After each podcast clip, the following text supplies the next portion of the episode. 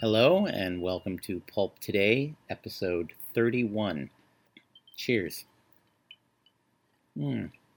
And thanks for watching. Today, I'm going to do something I didn't think I was uh, necessarily ever going to do on this little podcast, which is I'm going to read something I wrote.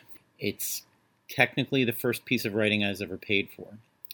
Uh, I did a podcast with Fanbase Press last week uh, with my friend Bryant Dillon, and uh, we talked about my first ever writing job. And I thought, you know, it would be funny to to do that as part of Pulp Today because it was absolutely printed on cheap paper. Here's the surprise that's not a surprise because you saw the title of the episode. First thing I ever wrote was a Star War. First thing I ever wrote professionally. It all goes back to my best friend from the seventh grade, Michael Stern. Michael was working for West End Games, uh, which was a big role playing game company in the late 80s. There was no Star Wars material being produced really at that time, except the role playing game at West End Games. The Marvel Comics had wrapped up in 87, 86, I think, with, a, with Jo Duffy's great run on it. Um, I don't think there were any original novels. The movies were obviously out of production, no cartoons, no nothing, just the games. And Michael was uh, very nice and got me. Uh, we had bonded. We met in 1977 when we were both 12 years old, and we bonded over Star Wars, and it became a central part of our friendship. And years and years later, he offered me a, a gig, and the editor that I was working with at uh, West End Games offered me to write this book, Paranoia Vulture Warriors of Dimension X. My name's on here somewhere. There we go. David Avallone. Joseph Anthony wrote the first part of it, I guess. This was a fun gig, and I liked it, and technically my first writing job, but I got paid very little upfront for it. So I was kind of starving while I was writing it. And I reached out to Michael, who had been writing all of the Star Wars stuff for West End Games. And he said, You know, we're doing Star Wars Galaxy Guide 5. I'll give you uh, I think it was 50 bucks a page to write five pages. And I know that done in 1989, $250 was something very helpful to me. Cry now if you want. Star Wars Galaxy Guide number five, The Return of the Jedi. Like, I don't know how familiar you are with role playing games, but uh, they put out these rule books and they're illustrated. Uh, you know, it's uh, it's it's the standard role playing game stuff, which is you know, let's find a character.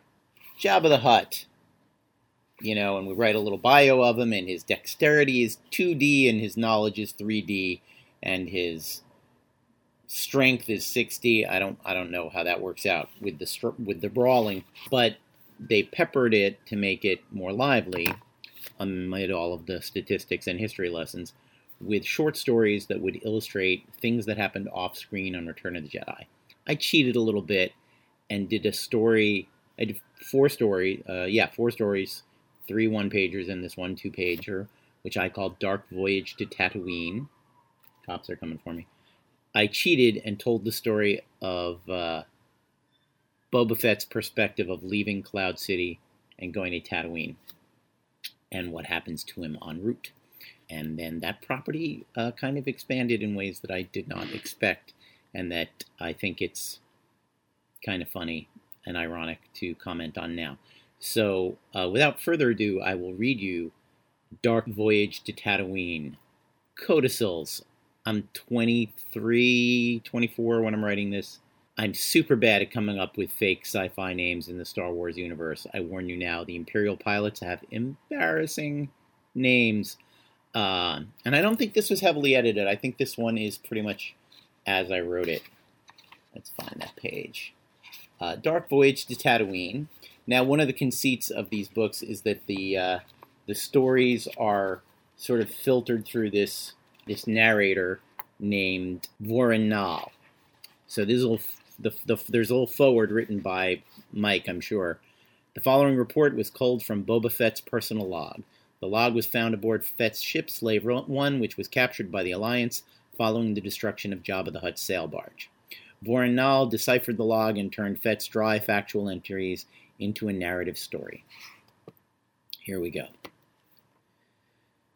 The Cloud City landing platform was bathed in the golden light of a Bespin sunset as Boba Fett strapped himself into the control seat of his starship, the Slave One.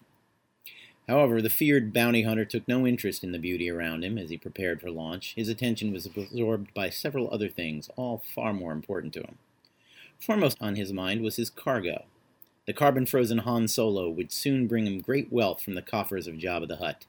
This, in addition to the considerable fee already paid him by Darth Vader and the Empire, would give Fett more money than he had ever made on a single job. This was truly a catch worth celebrating, but in his hard life of cold violence, Fett had long since lost the capacity to feel triumph or elation, or any other emotion for that matter. All he felt was grim satisfaction for a job well done. He quickly suppressed that satisfaction. The job wasn't over yet. For a professional hunter, no job is ever over, until the client has his body and the hunter his fee. Fett went methodically through his liftoff checklist, keeping one eye on the Imperial stormtroopers guarding the platform at all times. It was unlikely that Vader would double cross him so late in the game. The Dark Lord had much better opportunities earlier, but trust was a concept alien to Boba Fett. Therefore, he was quite ready when the launch platform doors opened. Fett immediately ignited his lift thrusters and activated his weapon systems. He didn't like to be rushed, but he was even less fond of being caught unprepared. His foresightedness was proven out as blaster fire lashed from the door and Imperial troops fell dead. Calrissians double crossed Vader, he thought calmly. Interesting. He carefully thumbed a control. Within seconds, he was airborne. As he fled into space, he saw the diminutive figure of a woman firing at his departing craft.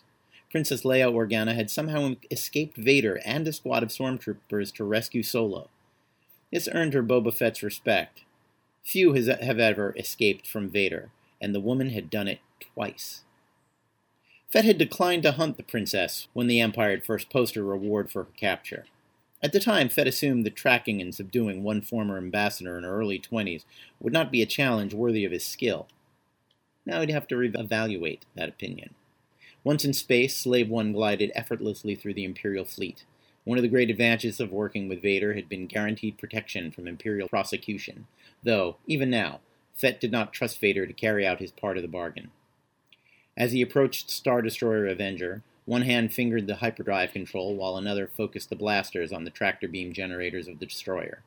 He couldn't really harm a Star Destroyer, but his weapons were strong, far stronger than the Imperials imagined, and if they tried anything, they would pay. Fett did not enjoy passing under Imperial guns, no matter what the occasion. However, he had to clear the fleet before he could make the hyperspace jump to Tatooine. As four TIE fighters fell into formation around him, he increased speed to maximum. He was well aware that they were probably just a formal escort, a typical Imperial courtesy, but he didn't allow ships to fly this close to him under any circumstances. As the TIEs accelerated to match his speed, he thumbed the comlink, turned to his secret Imperial fighter emergency frequency. Back off. Now. Fett intoned, his dead machine like voice striking the same chilling chord the Imperial pilots were used to hearing from Darth Vader. The fighter escort slowed down and let Slave One streak on ahead. They followed him, but from maximum range. Fett forgot them and went into hyperspace. In hyperspace, Boba Fett slept, since he was incapable of re- relaxing his guard. Boba Fett only slept soundly while aboard Slave One and in hyperspace. How soundly may a man with the blood of hundreds, perhaps thousands, on his hands sleep? We can only guess. While Fett was as free of conscience as any man who's ever lived, it must be remembered that, in the end, even Darth Vader felt regret. Perhaps the ghosts couldn't find him in hyperspace. One thing is sure, Boba Fett did regret his hurried exit from Bespin. As his ship emerged from hyperspace near Tatooine, a warning klaxon roared through the ship's cabin. Snapping awake instantly, he discovered that a homing beacon had been insinuated into his navigation system. Whenever the ship reached Tatooine system, the beacon would go off. Slave 1, so carefully designed to be invisible to all electronic detection, was now sending a signal to some unknown enemy. As he silenced the alarm and jammed the homing device, he wondered who could have done it Vader? Jabba? Solo? Had Solo known all along that Fett would capture him and bring him here, setting Fett up for an ambush by his friends? Highly improbable. Must be someone new. Speculation was futile. In any event, Fett expected he would learn soon enough. He activated the deflector shields and brought all weapons up to full, scanning space visually and electronically for approaching enemies. He did not wait long. Mm-hmm. He saw the starship rising out of planetary orbit at the same time his ship's systems did. The slim needle shape was instantly recognizable. It was a custom job, probably. Fett reflected the only vessel in the galaxy whose only life support system was in the small cargo hold. It was the IG 2000, the starfighter of IG 88, the assassin droid. Its droid pilot was second only to Fett as the most feared bounty hunter in the galaxy. A military experiment gone wrong, IG 88 was programmed to kill. That was just what it had done, starting with its inventors. After they were destroyed, it killed for whomever could pay. Hired, along with Fett, by Darth Vader to capture Solo, IG 88 had taken the precaution of installing a homing device on Fett's craft. The clever droid had reasoned that the odds of catching the Corellian were in Fett's favor. If the droid didn't find Solo first, perhaps it could steal him from Fett. Unfortunately for IG 88, Vader had arrived before it could strike, Therefore, the next step was to go to Tatooine and await Fett's arrival there. If the bounty could not be collected from Vader, IG-88 would surely get the one offered by Jabba the Hutt. Interesting, thought Boba Fett as he watched IG-2000 streak toward him. IG-88 must have some secret weapon or he wouldn't dare engage me out in the open like this. Experimentally, Fett fired his blasters and performed an evasive maneuver that brought him out of the IG-2000's path. His shots exploded the oncoming craft a decoy of some kind. He scanned for another craft, but found nothing. Not good, thought Fett. Suddenly, another IG 2000, obviously the real one, appeared out of hyperspace, roaring at full speed, its blasters peppering Fett's craft. His ship rocking with the blast, Fett admired the daring and skill of the attack. Not many ships or pilots could plan a jump with that much precision so close to a planetary body. He wondered if it would work. Fett turned Slave 1 into a steep dive for Tatooine, the IG 2000 close on his tail. The droid's blast began to take their toll on the Slave 1's deflector shields. Surrender your prisoner, and you have a 30% probability of surviving this encounter, IG 88 declared calmly over the comlink. Fett did not deign to answer. He was busy diving his ship into the powerful gravity well of the planet below. IG 2000 followed. I am far more capable of withstanding the gravimetric pressures than you, IG88 continued. This tactic has a 0% probability curve for success. At that moment, Fett activated Slave One's unique inertial dampening system, abruptly halting the craft's speedy descent, though at the cost of destroying the ship's hyperdrive engines. The IG 2000 swept past in an instant, directly into the path of Slave One's weaponry. If IG 88 was ever surprised in his long bounty hunter career, that was the moment. IG-2000's forward shields were instantly vaporized by Fett's ion cannon. Attempting an evasive maneuver, IG-88 found his craft immobilized by the combined forces of a powerful tractor de- beam from Slave 1 and the strong gravitational pull of Tatooine. His victim completely helpless, Fett dragged IG-2000 closer to him. He wondered if IG-88 could see the concussion missile tube pointed at his craft. He wondered if IG-88 could feel fear. He fired the missile, and the most ruthless assassin droid from the Holowan massacre became a shower of microscopic fragments burning up as they entered Tatooine's atmosphere. Fett regarded the spectacle for a moment, then took his ship to a more stable orbit, programming Mos Eisley Spaceport as his final destination. He wondered if anyone would be willing to pay him for destroying IG-88. It was worth looking into once he landed. Before he could land, however, an Imperial patrol frigate hailed him. As the larger ship came into view, Fett once again activated his defenses and weapon systems. This time, however, he was sure they would not be needed. This is Imperial Patrol Frigate Guard Star. Please step down from defensive posture and transmit identification and authorization beams. Fett did not bother with a personal reply. He merely activated a hologram transmitter that had been a gift from a recent business associate. On the bridge of the Guard Star, the hologram of Lord Darth Vader suddenly appeared and spoke. This craft travels under my personal protection. No Imperial agency shall detain it or its pilot under any condition. Slave 1 continued, unchallenged, on its way. I totally, I totally did not read. I dropped on the fly the section with the Imperial pilots because it's just too embarrassing. It's too embarrassing. But they are named Lieutenant Rignick and Flight Commander Malop. I mean, can you blame me? I, who, who, wants who, who wants to hear from those guys? So, 1989, I write Boba Fett versus IG88. Send it off. I didn't really know or think about the fact that Boba Fett was a super popular character. I didn't know that you really weren't supposed to murder named characters, but I did it and sent it off. And is as is often the case, as far as I knew, nobody read it, nobody heard of it. It vanished. I never thought of it again. Until can't remember how many years later, maybe three, four years later, maybe less.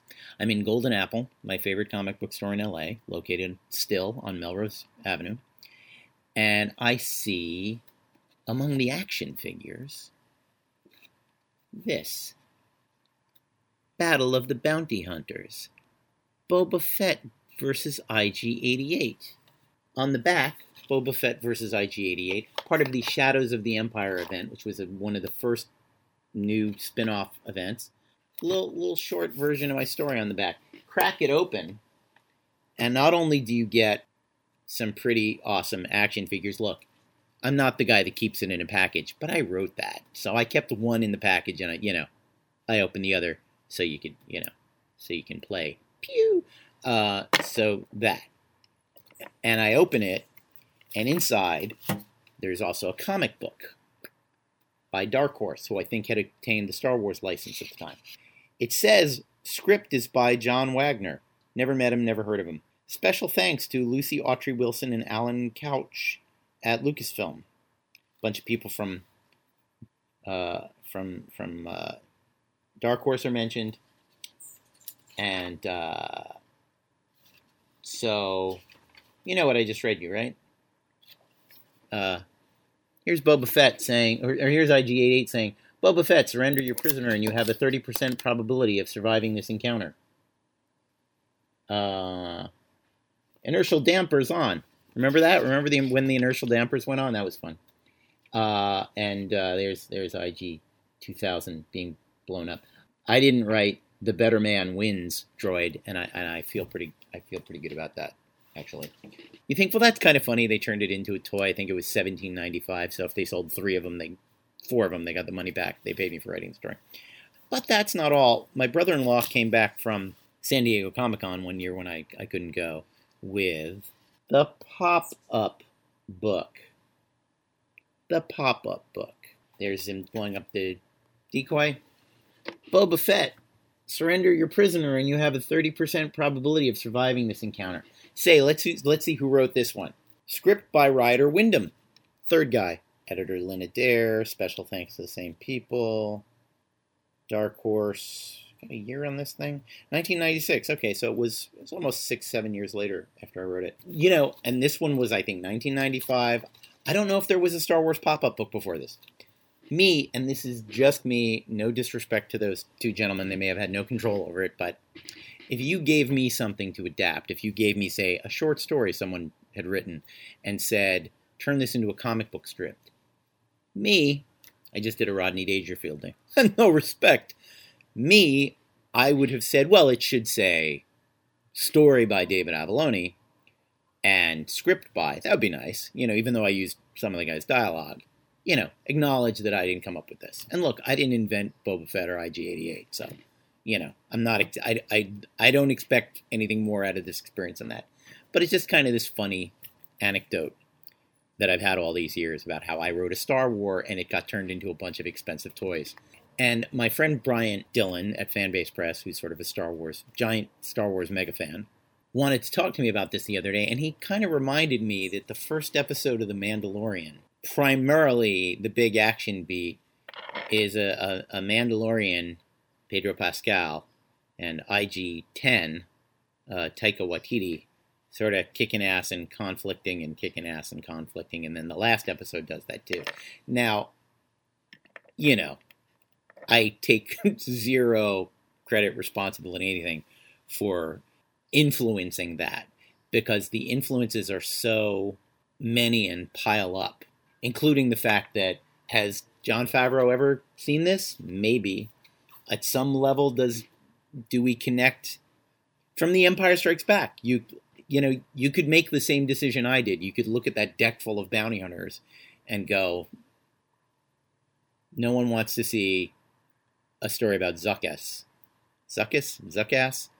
Not that interested in Bosch. You're just isn't he Bosch is Bosk Bosch pair? He's the the one that looks like a Gorn a little bit, I think. I'm gonna be roasted if I'm wrong about which one is Bossk. But IG88 is the most interesting thing on the deck other than Boba Fett. So if you're writing stories about Mandalorians, which by the way, that backstory, that noun, Mandalorian, that proper noun, was first heard, first written, I think, in The Empire Strikes Back, where it was referred to that uh, originally the Boba Fett costume was intended to be worn by a squad of super commandos, troops from the Mandalore system, armed with weapons built into their suits that was never on screen. It was never canonical. And I think then just years later, someone went back to this one piece of information and went, "Sure, Mandalorians. That's that's who wears that stuff." Anyway, like I said, not taking any credit for anything, not asking for any more credit than I'd be given. I've always compared it to being a mason working on a piece of Gothic architecture. I didn't design the thing, not my plans someone pointed to a, a cornice, someone pointed to a window and said, "Fill that, fill that little that little blank spot in on this giant structure, this unbelievably giant structure." And it is an it was an honor and a privilege and one of the great joys of my early career that I got to do that and that I still get to do that and that uh, playing with other people's toys, as it were other people's toys. But anyway, that is the story of how I made a Star War and how a vague echo of it made its way into The Mandalorian and how much of a kick it is for me. I haven't I don't really remember the first season well enough. I have to go back and look at it again. But someone Bryant told me that he that thing about speaking in probabilities and the way I I was the first person to write dialogue, I think, for IG88 and that style has become canonical in the series, and that's again, it's a it is the tiniest thing. It's one sentence in a seven thousand page epic, but it's cool to have. So that's it for me this week. Pulp today. I read something of my own, which I didn't think I would ever really do. Until next week, uh, live long and prosper, or whatever the kids say these days. I know. May the Force be with you. For more information, visit pendantaudio.com. Thanks for listening.